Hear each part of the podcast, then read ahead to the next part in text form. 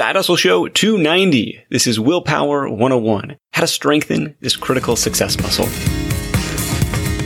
What's up? What's up? Nick Loper here. Welcome to the Side Hustle Show because where there's a will, there's a way. Study after study has found that willpower, the ability to control yourself, predicts academic and professional success better than IQ or charisma or having rich parents and of course, it's not the only ingredient in our success recipe, but it's a critical one. It would be like trying to make guacamole without an avocado. And honestly, it's something that I struggle with. I think we all do at times. But the good news is that our willpower, our uh, self-discipline is something we can improve. It's not fixed or static. In this episode, we're going to explore several concrete ways you can add more willpower to your days, or since more isn't always the answer, how to sprinkle it in just the right spots so it has the greatest impact. These are the little tweaks and hacks you can apply today to start making meaningful progress. In a lot of ways, this episode is inspired by my brother who has been strengthening his willpower muscle for several years and it's made a night and day difference in his demeanor, in his interactions with others, and I think in his overall health and happiness. So I encourage you to check out an article he put together on the topic on his blog. It's becomingbetter.org slash willpower. I think you'll like it and we'll reference several of his points in this episode again, becomingbetter.org slash willpower. And most importantly, this stuff works. I've seen it firsthand. Now, to help me dive into the willpower topic is another gentleman I consider quite disciplined, and that's Derek Doepker from excuseproof.com. He's the author of Healthy Habit Revolution, a book I also encourage you to check out. Derek is a consultant, a speaker, a trainer, and he's really focused on helping people cultivate positive changes in their mind, in their body, and in their business. And he's got some awesome actionable suggestions for us today. Notes and links for this one, along with the full highlight reel summary are at sidehustlenation.com slash willpower. I'll be back with my top takeaways from this call with Derek after the interview. We kick this thing off with perhaps the most important willpower trigger, and that's how we see ourselves, or I'll call it the identity habit. Ready? Let's do it. Our behaviors often stem from our identity. Now, this can go both ways, which I'll cover in a moment. But for instance, if I see myself as someone who is driven, who works hard, who's a high achiever, and that's part of my identity, then naturally my behaviors are going to tend to follow that. So we all have these identities and these beliefs about ourselves, and it's really hard to go against that. So for instance, it can almost always become a double-edged sword if a person goes, well, my identity is I'm a caretaker. I like taking care of other people. If part of their identity doesn't include receiving help, then they might actually be like, no, I don't get help from other people. I'm the one who gives help. A person has an identity of again, that ambitious high achiever who does things really well, that can actually backfire because they might become a perfectionist and not do things in the learning curve where they're not going to be so good. So that's a whole deep topic. But the idea is we all have built up these beliefs about ourselves and about our identity. So what happened for me, a quick backstory was I used to eat fast food every single night in high school. So I did not see myself as like a health and fitness type of a person.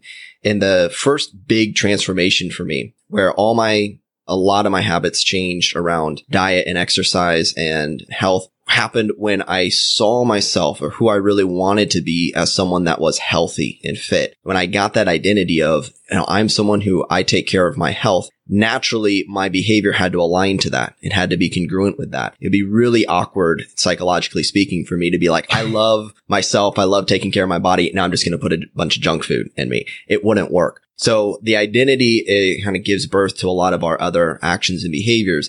And as we'll get into though, you can start to change your behaviors and work backwards to start to shift your identity by doing different things and affirming different things about your identity. Was that just a flip of the switch for you? Like one day, okay, I'm going to stop eating McDonald's and I'm going to become this health nut or was it more gradual? It's a little bit of both. So looking back, it was a pretty profound switch in terms of the, you know, how quickly I did like a 180. At the same time, there was a build up to it. So what I was doing was I was starting to read some books on the impact that, let's say, trans fats and sugars had on the body. Now, before that point, I was like, you know, I can eat whatever I want. I was super scrawny and skinny. I actually wasn't overweight. I was just really skinny. So I was like, okay, I can get away with it. It's not doing any harm. So what's yeah. the big deal? And what does healthy even mean? Like I didn't get it. So when I read about it and I go, oh, wait a second, this is maybe why I don't have energy. This is why I'm breaking out, uh, my skin breaking out with acne. This might be the damage that I'm doing to myself right now. And I saw in scientific terms the consequences. I had to ask myself this question. Who do I want to be? And not just in that moment, I projected, this is actually an important technique. I go 10 years in the future. When I'm in my 20s, when I'm in my 30s, that ideal version of myself, do I want to be some guy who's like out of shape and unhealthy and just miserable? Or do I want to be someone who's fit, muscular, strong, capable, someone who can just like conquer life, right? I had this ideal image. I go, that's what I want to be. I want to be this strong, fit, healthy, vibrant person. And I had that image. And then I go, okay, well, that starts with me. Now I'm going to choose to be that kind of person. And so it was, you know, maybe a couple months to get there of reading some books and learning about it. But then the changes happened fairly quickly in terms of cutting out a lot of the junk food and really getting focused on my health. Yeah, there's a lot of kind of external environmental hacks and stuff, we'll get into that. But it's this internal identity thing saying like, I'm the type of person who takes care of myself, who prioritizes my business, who, you know, whatever it is, whatever you're trying to do. And it's this, maybe that's, maybe that's what willpower is. It's like this sacrifice, and maybe sacrifice is the wrong word today, or doing what's hard today to hopefully reap the benefits of what's better tomorrow, or like you said, for your future self, 10 years down the road, 20 years down the road. But I don't know. Like I have a hard time convincing myself of that, even though I could say the same thing. Like I'm the type of person I care about what I put into my body. But then every weekend it's like, well, you know, then it, you kind of fall off a little bit. It, it's harder to really ingrain that. I don't know. Do you have any words of wisdom for people who are just like, I'm with you. Like that sounds great, but it's harder to implement in practice. Yeah. So first of all, I can relate because that's really what motivated a lot of my research into this because, and I'll share in a moment how that switch flipped when it came to the entrepreneur identity, which I didn't have. So that whole question of, cool, this sounds good in theory, but how do I actually do that? You know, it's one thing, and especially with things like affirmations and stuff. Oh, just look in the mirror and tell yourself I'm successful or I am a healthy, vibrant person. Like in the back of your head, I'm like, I know I'm just lying to myself or like I can't quite convince myself. And then it doesn't really work so well. So that's actually really what spurred a lot of this research into it because I noticed that there were some areas that you know, with health, yeah, it was a change. And there's a number of things that can break down. You know, one was that, you know, projecting in the future. Another thing was the research and the study, which I, for me, part of it goes into the personality type of what's your why? Do you have a big enough why? And for me, if I would have just said to myself, be a healthy person, I don't think that would have been motivating. But when I saw the consequences to my life especially more even in the short term of what those foods were doing to me versus what different foods could do. That's when it became more real. So there's different points where it becomes, I guess, real for a person where it's not just this, oh, it seems like it's something I should do. Versus it becomes something, no, this is something I truly want for myself. You got to want it versus just like, oh, I want, especially when you're creating a New Year's resolution list or something where it's like, okay, there's a dozen different things. It's like, well, almost by definition, if you really wanted to do that stuff, you probably wouldn't have waited until some arbitrary change in the calendar.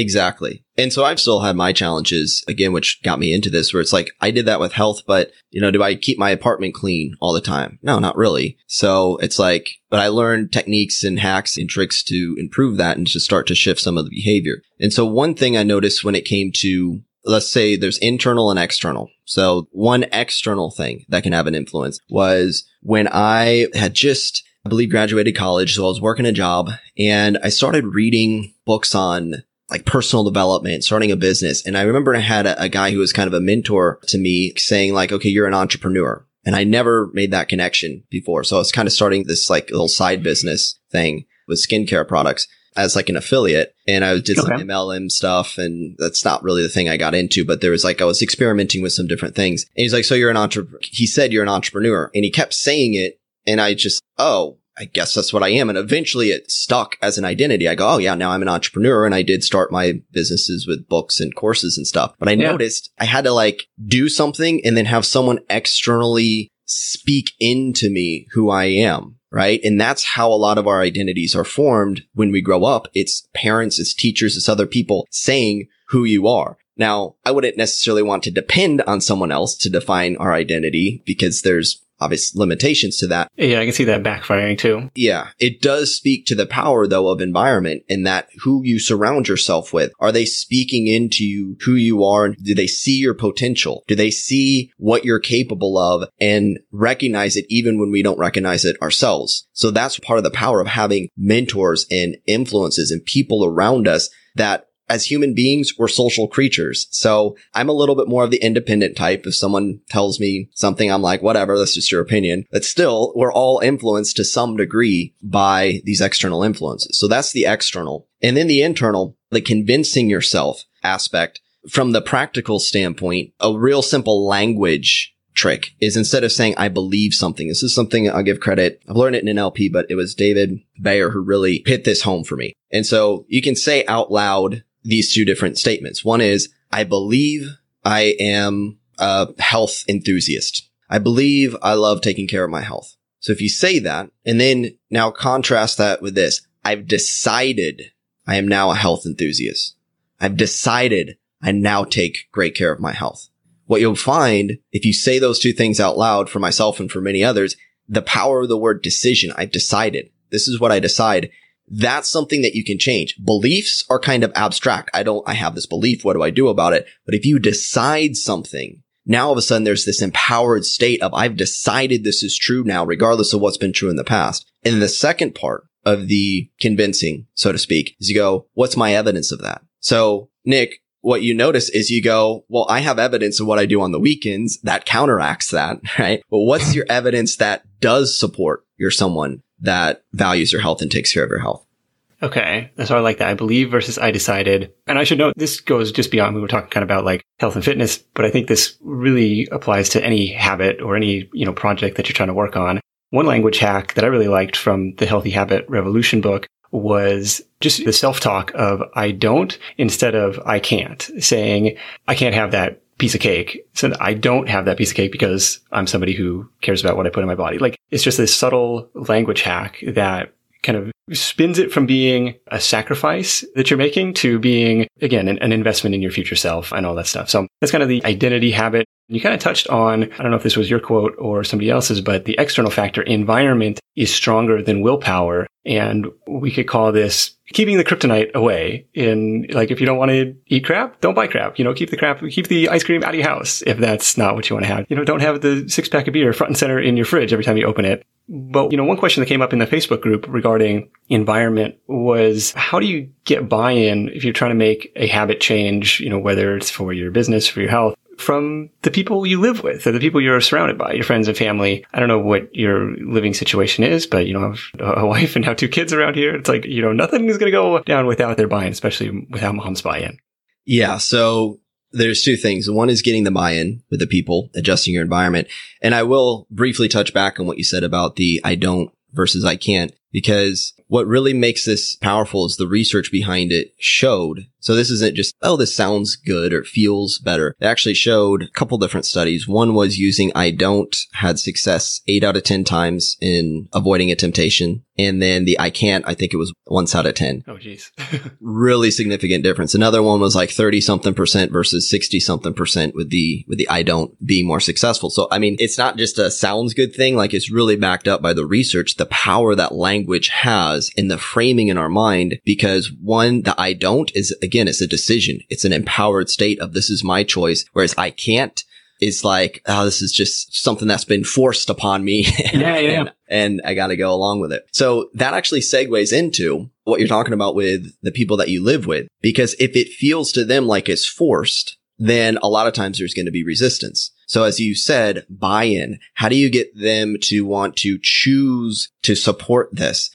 So to get buy-in, what you want to do is you want to look for what's the mutual goal? What is the highest level thing that everyone in that environment wants? So one of the mistakes, if I'm an entrepreneur and I go, well, I'm doing this for my family, right? Well, maybe what's valuable to the family is they want to spend more time, you know, quality time together. So you got to find the point of agreement and go, okay, well, I'm working on this business for the purpose of having lifestyle freedom. So we can go on these vacations that we want to go on. So we can live in this house that we want to live in. So we can send kids to the school that they want to do or go play on the sports teams that they want to play on and get all the things that they want. Right. So the conversation needs to be with the family about what is important to you and for what purpose. So for what purpose are you working on your business or for what purpose do you want to eat healthier or whatever it is? And then find out how that actually supports the same intention and ultimate kind of big picture goals that the other people in that environment have. This is actually really sales because when you talk about buy-in, effective selling is selling them on the benefits of why changing this environment is going to help them reach their goals rather than you just reaching your goals. All right, that makes sense. Practice a little bit of salesmanship, maybe a little Jedi mind tricks, but yeah, I mean, what's in it for them? That makes sense. Did you know that roughly half of Side Hustle Nation hasn't started their side hustle yet? If that's you, I get it. Starting and building a business is tough. It takes more than just an idea. There are tons of moving parts, and it's a bit like trying to assemble your airplane in the middle of takeoff. Thankfully, our sponsor Tailor Brands is helping Side Hustle Show listeners make that leap and make it all a lot easier. Their comprehensive platform guides you through every step, making sure you have everything you need all in one place. Think of it like your behind the scenes partner for things like LLC formation, licenses and permits, getting an EIN, setting up your business bank account, bookkeeping and invoicing, insurance, logos, trademark protection, and a lot more. Tailor Brands helps you handle it all seamlessly. And to get you started, Side Hustle Show listeners get 35% off Tailor Brands LLC formation plans when you use our link. That's tailorbrands.com slash side hustle. Tailor Brands like a tailor for your clothes, T-A-I-L-O-R-B-R-A-N-D-S dot com slash side hustle. Start your business journey today with the help of Tailor Brands. When you're hiring, it feels amazing to finally close out a job search and hit the ground running with your new hire. But what if you could get rid of the search part and just get matched with qualified candidates? Well, now you can with our sponsor, Indeed. It's simple. If you need to hire, you need Indeed. The matching and hiring platform is trusted by over 3.5 million businesses worldwide to connect with great talent faster. And 93% of employers agree that Indeed delivers the highest quality matches compared to other job sites. For my next hire, I'm using Indeed to tap into a talent pool of 350 million unique monthly visitors. And what else is cool is Indeed's matching engine is constantly learning from your preferences. So the more you use it, the better it gets. And how about this? Side Hustle Show listeners get a $75 sponsored job credit to get your jobs more visibility at indeed.com slash side hustle show. Just go to indeed.com slash side hustle show right now and support our show by saying you heard about Indeed on this podcast. Indeed.com slash side hustle show. Terms and conditions apply. Need to hire? You need Indeed. The next point that we have is to tackle your should do's before your have to do's, which was really kind of counterintuitive to me. This was actually came from an article that my brother wrote at becomingbetter.org slash willpower. And, you know, it's kind of counterintuitive, but maybe the argument is, hey, you know, your have to do's are going to get done one way or the other. So, you know, you might as well prioritize the stuff you should do early in the morning when your, when your willpower is at its strongest. There's phrases that have been called energy management rather than time management. So managing your energy rather than thinking about managing your time. And that's an interesting reframe because it goes to this idea that if you have the most energy to tackle the most difficult things, if those are the should do's, or if those are the things that it's like, ah, I really don't feel like doing that, then yeah, absolutely. When do you have the most energy for that? And for many people, it could be early in the morning. Some people it might be the afternoon. Some people it might be the nighttime. The idea though, the principle again is when do you have the most energy to handle those things? So a lot of this is about finding the sequence of things. For myself as an entrepreneur, creative work, productive, like proactive creative work, definitely do that better in the morning. And some of the checking emails or things like that, I find that it doesn't really matter when I do that in the day. But if I yeah. check my emails first thing in the morning, I'm not taking advantage of that fresh morning energy that I have that could be put into doing something more creative. Yeah, I agree. I feel a million times better when I can somehow manage to get up before the kids and like, you know, get something proactive done before just jumping into, you know, putting out fires in reactive mode. So that one has actually been really powerful for me the last year or so, making a micro habit of just at least doing one proactive thing before diving into the inbox or what have you. Are you a miracle morning person? Like, you know, doing your Zen meditation first thing? Like, what's your morning look like? Yeah, so I've done the miracle morning. I'm not a strict follower of it at this point. I do have a morning routine that involves a few of those things. So meditation doesn't always make it in to the morning routine. Although I do feel better when I get it done in the morning versus waiting till afternoon or night. What does get done in the morning that I've been consistent with is some sort of, it's physical, it's some exercises, but it's not exercise exercises, more like some stretches, some more corrective work for myself, which is about a 10 minute routine for that. I do okay. actually recently some voice work and voice training has made it into my morning routine. So different things make it into my morning routine, but there's usually a few exercises or tasks. Again, might include meditation or some also usually like watching a video or something while I'm doing that, a video or an audio that's some sort of personal development or business related type of thing.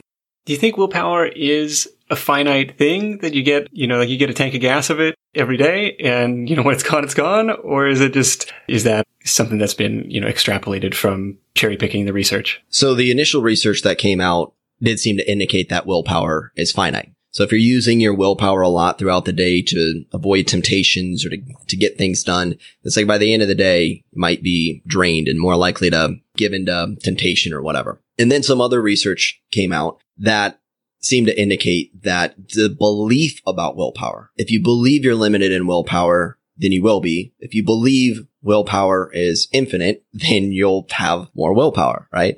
So it's, sure. it's like Henry Ford, whether you believe you can or can't, you're right. Our stories and our beliefs can become self-fulfilling prophecies. They affect the frame. It's, you know, similar to the placebo effect in medicine. Now, at the same time, does that affect everyone to the same degree? I'm not sure. I'm not sure how strongly that belief would really play a role for different people, but it's certainly no harm in adopting a belief or a decision that I can handle anything life throws at me. I can get done whatever needs to get done and you can, you know, tap into that willpower. At the same time, I'm a practical person. So I go, okay, you need energy to live and your brain determines your behaviors, your actions is consuming calories. If you don't have enough energy, whether it's the calories or the nutrients or things like that, there's just certain things you're not going to be able to do regardless of how much you want to do. And if anyone's ever had the experience of extreme fatigue where it's like the mind is willing, like you might really want to do something, but the body's just like, nope, you're not going anywhere or I'm not going to give you the energy for that. That's a real thing too and you might be able to counteract it with some degree of, you know, just, I'm going to do whatever it takes. I'm going to get it done. At the same time, there are going to be some limitations. So I look at both. I look at the internal and the attitudes, emotions, but also just the physiology of it. So ultimately, the reason I bring up calories in the brain is because part of our survival nature is we want to minimize anything that's going to cost us too many calories, cost us too much energy. So what this means from a practical standpoint is adopt both. Adopt the mindset that you can handle whatever you need to do and be strategic about not having to make so many tough decisions, constantly having to fight against challenges in your environment. Again, a little stress can be useful, can strengthen you, but if it's constantly having to like say no to the distractions or the donuts or the whatever it is that's getting in your way, that's where it helps to change your environment. Why Steve Jobs has like just a few items in the wardrobe, less decisions to make. And ultimately you go, how can I set up my environment and set up my life so I'm not constantly fatigued having to make these little decisions or use a lot of willpower or a lot of critical thinking. And again, it's a little bit the reason why we see contradiction in the research is it's not going to be one extreme or the other. Some degree of challenge is going to strengthen you and is going to help you, but too much is going to overdo it and burn a person out, just like with exercise. So you find that balance for you.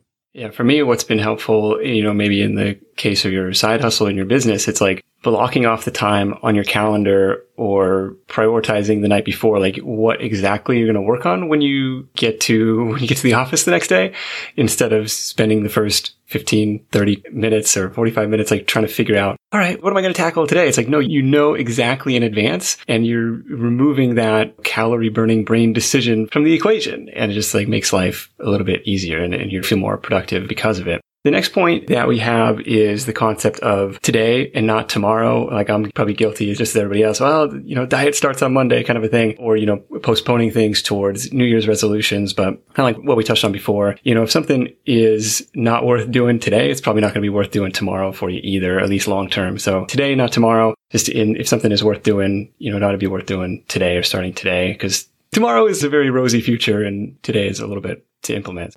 What can help some people with that is we can trick ourselves because we can go, oh, well, it's not going to make a difference whether I do it today or tomorrow right? From a practical standpoint. So, you know, if I do this workout today versus tomorrow, if I write this article today versus tomorrow, does it make a difference from a physical world sort of standpoint? Maybe not. What really is the shift is who you become when you make that decision either way. So for instance, I get an example times where I'm, you know, laying in my bed, I'm taking a nap, I'm resting after a day of work and I do Brazilian jiu jitsu and it's in the evenings. So I can remember times where I'm like laying in bed, I'm like, ah, I'm just so comfortable. I kind of want to relax and take a nap. I don't really feel like going to martial arts. I can go tomorrow or, you know, later this week or whatever. And in that moment, I know the important thing, it's not about my physical strength or the jujitsu class. It's who do I become if I make a decision to, and this goes back to identity, to let's say be lazy or to, you know, take the comfortable route it's more important to me to go to that class in that moment just because it changes something about your identity and who you are when you go, this is uncomfortable. And that's exactly why I need to do it. Now there's a little bit of a caveat because are there times where I'm, there have been times where I'm laying in bed and I'm like, actually my body really just needs rest today. Like I can just tell I need to yeah. take a break. So this isn't like an extreme thing, but that's maybe one or two times out of 10 that I've been in that circumstance. So I'm conscious in those times and I go, you know what? I'm actually just going to take a rest day and then I do it. There's no guilt. It's totally owning it. You learn to become conscious about your decisions where it's not the exercise is not the whether you write something, you record a video for your business or you do this. It's not those little things themselves in terms of the outcome. It's more about the outcome of who you become when you make those decisions and when you decide to do something that's challenging because it now shifts and it, those actions do shift your identity and you now have evidence that you are someone who has willpower. You gain evidence that you can push through challenges and the internal shift that's created by those decisions is really what has that carryover effect then to being a more productive person in everything that you do. Okay, that makes sense. Helps shift your identity by saying, well, that's something that I'm not going to put off. I'm going to actually tackle it today. Tell me about state management. This was an interesting concept in the book too. State is referring to your emotional state. How do you feel? Right. So I'm sure you can remember times where you've been in a state of flow and ideas are coming out and you're really like, I just want to take on the world or I want to get all this work done and feeling productive and like getting things off the checklist. There might be other times where you've been in a state where it's like, I just want to, I mean, for me, I just want to sit back and watch Netflix for five hours and not do anything, right? Both of those are different states. And the thing is, instead of being sort of a slave to one state and going, well, I'm just not in the mood you go, what can I do to change my state? The whole Abraham Lincoln, give me, it's, here are different numbers. Give me four hours to chop down a tree. I'll spend the first three sharpening the axe or whatever. Sure. Now, state management doesn't require a lot of time investment, but it is that idea that you set yourself up for success. So what I mean by state management is if I'm not in, let's say, a creative state, if I just kind of woke up, I'm kind of getting going and I go, okay, now I need to work on something in my business. I need to write an article or whatever. Well, if I just open up a blank, you know, word processor and my brain is just like not giving me anything, then the problem was I didn't manage my state. The first thing I do before an interview, before speaking on stage, before working in my business, before doing virtually any of these things, the first step is actually getting myself into the state for that activity. So it could be as simple as getting up and walking, which can enhance creativity by about 60%, the research shows. Physical movement is the quickest way to change your state. You could be putting on some great music, you know, dancing, moving my body. Now I'm in a different state. So going back to that Netflix example, if I'm sitting there binge watching Netflix, I don't want to go exercise and do an hour long workout. It's too much of a change in state from an object at rest wanting to stay at rest to an object in motion to stay in motion. So what I do is I go, I change my state first. And then here's the thing.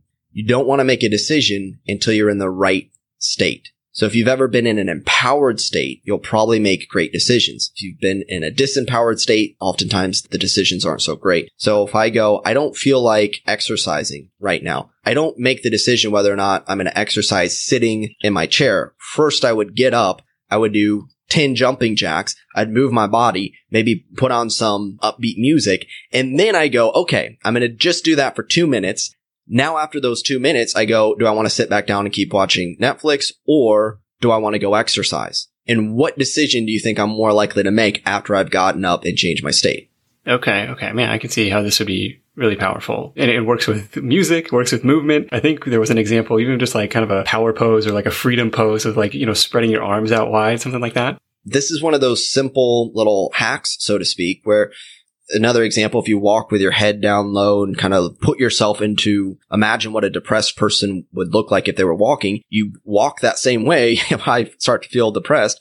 Whereas the research shows if you smile, even if you're faking it and you act like you're successful and you carry yourself with a stature and, and walk upright and confident, well, by changing your physical body, you actually start to change your emotional state and you'll start to experience those emotions. It's really hard to look up put your eyes up, look up towards the ceiling, put a big smile on your face and feel depressed. It's almost impossible because the physiology doesn't allow for those feelings to go along with that physical state that you're in. Yeah, very quick hack there. I like that one. If you travel a lot for work or for vacation, you might be familiar with that feeling you get knowing you're leaving your space unused for long periods of time and you're still paying for that privilege. But hosting on Airbnb means you don't have to leave your home sitting empty when you're away. Being an Airbnb host isn't just a way to earn some extra cash, it's a chance to share your space and make a guest's vacation all the more memorable. You might be thinking, eh, maybe my place isn't the right fit, but don't write it off just yet. Your potential Airbnb might be right in front of you. Whether it's a spare room or even your entire home, there's an opportunity waiting. Airbnb turns your home into a practical and even profitable venture. We just got back from a family trip to Hawaii where we stayed in a great Airbnb, but our place back home could have been a highlight to somebody else's travels, and we could have used the extra cash to help pay for the trip. So if you're curious about hosting on Airbnb, find out how much your space could be worth by visiting airbnb.com slash host. Once again, that's airbnb.com slash host. Did you have the 20 second rule in your book, or was that another article? Kind of the theory that if you want to learn guitar, if you want to get better at practicing guitar, for example, like don't keep it buried away in the attic, keep it, you know, on the rack in the living room. So you, it takes less than 20 seconds to start the thing. Yeah, so I didn't refer to it as the 20 second rule. That to me is simply a part of the managing your environment. Different people have talked about this, essentially putting temptations or distractions, making them harder to get access to. So the principle here is I like to say it's working with your psychology instead of against your psychology. So if a person goes, you know, I'm lazy or whatever. Well, human beings have a natural tendency to be, you know, lazy, but what is that if not just being efficient from another perspective? Like I don't want to do more work than I absolutely have to. I don't want to burn more calories than I absolutely have to. So it's like use that make the things that are temptations, they're buried out of sight, out of mind. It's hard to get to. You don't even keep them in your house or your workplace or whatever. Then it takes that extra effort. And if the thing that you want to do, you know, practice guitar, eat healthier foods, get work done, make it easier. A simple example for that from an entrepreneur standpoint is I realized that recording videos required me setting up this whole backdrop. I got to get my lights going. I got to get my camera tripod set up. And I'm like, uh, so I would constantly put it off. So I just go, yeah. it's worth investing in a different setup that it's going to take me 10 seconds to set it up and get it going because I'll just be far more productive when I know it's a really easy thing to do versus something that I'm like, oh, this is going to take so much work. Yeah, make it plug and play versus trying to, you know, have to do this whole setup every time. That makes sense. So the next point that I have is micro habits and actually have a whole episode on this, episode 212. And actually Derek shared a kind of a framework for micro habits in our productivity roundup recently, which was, I think, episode 276, which was this, his magic three words, can I just, and then followed by a very small commitment. So can you dive into that a little bit? Yeah. So I, micro habits, BJ Fogg talks about it. Stephen Guise, the book Mini Habits, really popularized it. And so I love giving, giving credit to those who really brought it to the forefront. And for me, I need, or what helps me is having reminders, like little tools in my tool belt. So that's where Can I Just was born. using it as like an action, like, can I just something? So if I want to clean my apartment, right? I go, oh, I look at my apartment. Okay. I got all this stuff to clean. I don't know if I really feel like doing that. Right. So part of changing the state is I go, well, can I just clean off my desk here? And it's going to take like 30 seconds. So I say a micro commitment. It's usually something five minutes or less, a minute or less. Or I want to meditate. Okay. Can I just meditate for 30 seconds? Then I can quit after that. And when you set it up, again, you get into action and momentum generates motivation. Once I'm in momentum, once you're doing something, you'll tend to want to keep doing it. So you just follow it up with another can I just? Can I just meditate for another 30 seconds or minute? And after the key thing, first of all, give yourself permission to quit because that's part of it. Is if you don't sure. do it, it's still a success. So that way it's not a force. It's not a have to. It's a choose to do.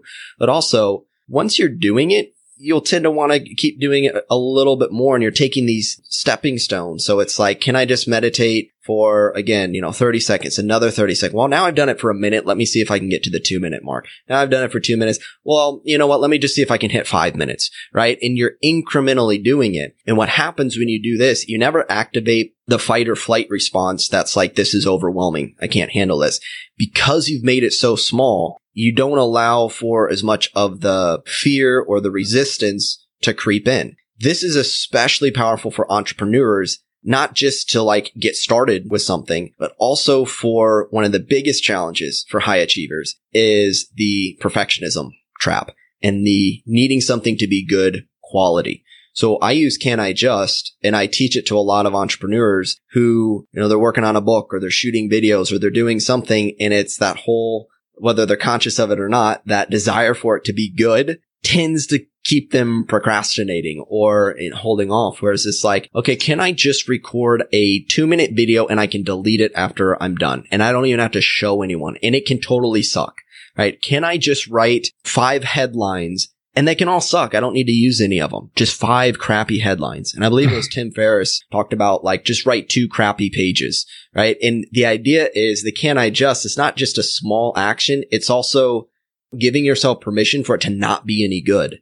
And when you do that, you open up the door to get started, get in momentum and turn something that's crappy into something that's better, into something that's decent, into something that's good, into something that's great, into something that's excellent. Because it's almost always an evolution. I believe it's T. Harv Eker. Every master was once a disaster. So you give yourself permission to get started and work on it and then improve through progression. Yeah, that absolutely. I was working on some, it's like these habits that are, you know, almost too small to fail. Like I'm going to do one push up. I'm going to floss one tooth. And once you're in there, hopefully you do a little bit more and, you know, build some momentum there. The one way that I was tracking that was in the form of like a 30 day challenge. Okay. Can I do this every day for 30 days? Like I don't want to break the streak.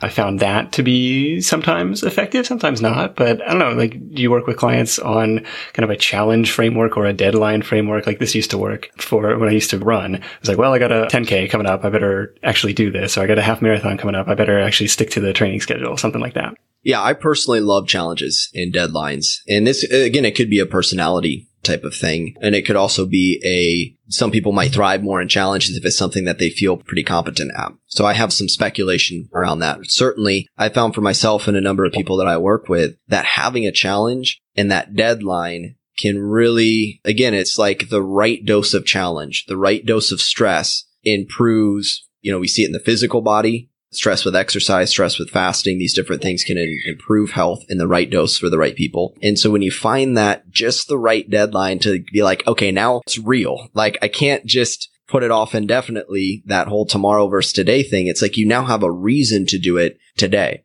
I found that a recent a speaking competition that I signed up for. Now all of a sudden I have an opportunity to speak in front of meeting planners. I have an opportunity to win something. I have a deadline that I got to have a speech done by. Like all of these things came together and then I worked harder on that than I'd ever worked before on, you know, my speaking and it happened in music school with a music composition challenge. Okay. Okay. Yeah. I mean, challenges can work great for the right people. Yeah. If you're working on a book, like set the launch date and then work backwards to get it done by then. That's what I ended up doing with buy buttons, which otherwise probably still wouldn't have come out the, the more recent deadline was our second son being born. So it's like, okay, I want to have a couple months worth of podcast buffer by that deadline. So yeah, deadlines can be, can be really helpful. In fact, I need to probably utilize that little hack a little bit more to move some other projects forward. One thing about deadlines that's great. So we talked about there's external deadlines, which could be like a race or a competition or something that someone else has set up. Yeah. What you did is think proactively. How can I set a deadline for myself? And you might tell some friends or you might announce to your audience, I'm going to have my book out by such and such date.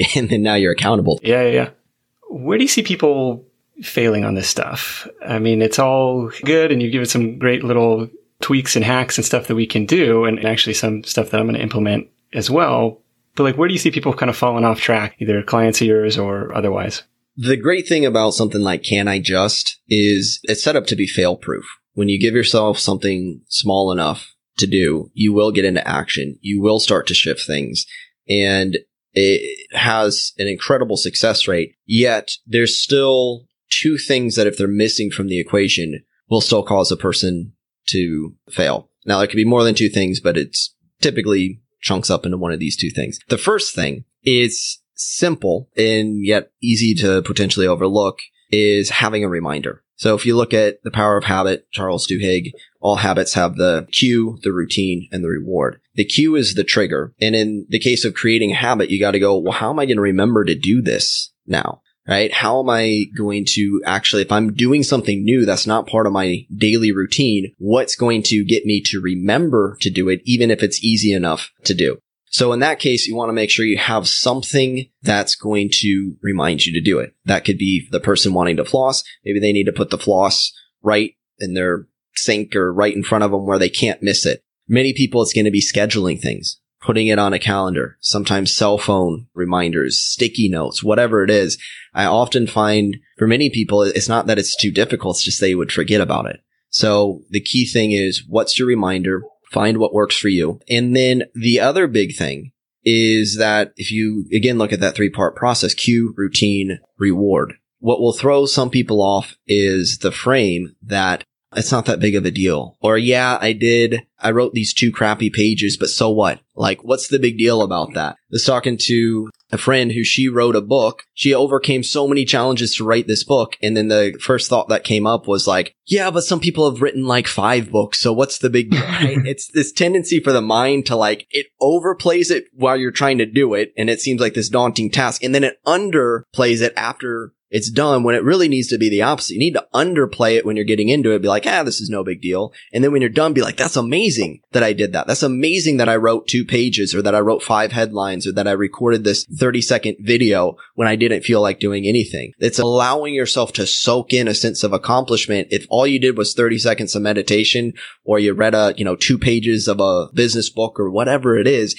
you gotta give yourself some credit for that in order for there to be that reward, that dopamine release and that sense of this is a win and I want to keep getting more wins.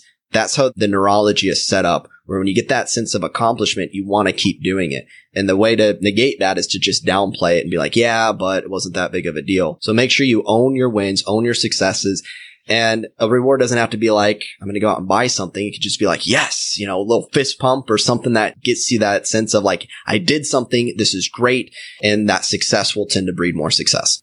Sure. And sometimes the reward is, you know, if you're doing the streaks or the 30 day challenge is just checking the box off. Like, Hey, I got that done today. It's amazing. That little thing is that like check dopamine release. Cool. I don't want to break the streak. I want to get my next streak tomorrow. And that's all it takes to start to build that habit.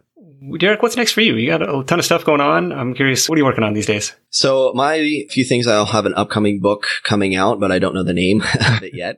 Uh, basically 90 daily tips and reflections and things to help, you know, transform a person's mindset. And I love speaking for audiences and getting my NLP trainer certification coming up in a couple months. I'm a master practitioner coach, but getting into training along with a number of other things. Got a upcoming podcast. So be on the lookout for influencing millions podcast coming out.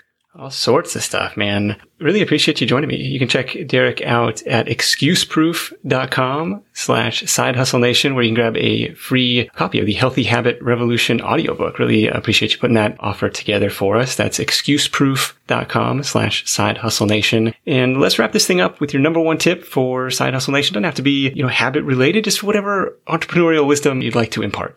One of the things that made the biggest difference for me in my business and as well as when it came to health and all these things. As we've been talking about willpower, which is very much the discipline approach and can have a connotation around doing things that you might not feel like doing. What I really found had the biggest impact and breakthrough in my life was when I did something that I really found fun and enjoyable.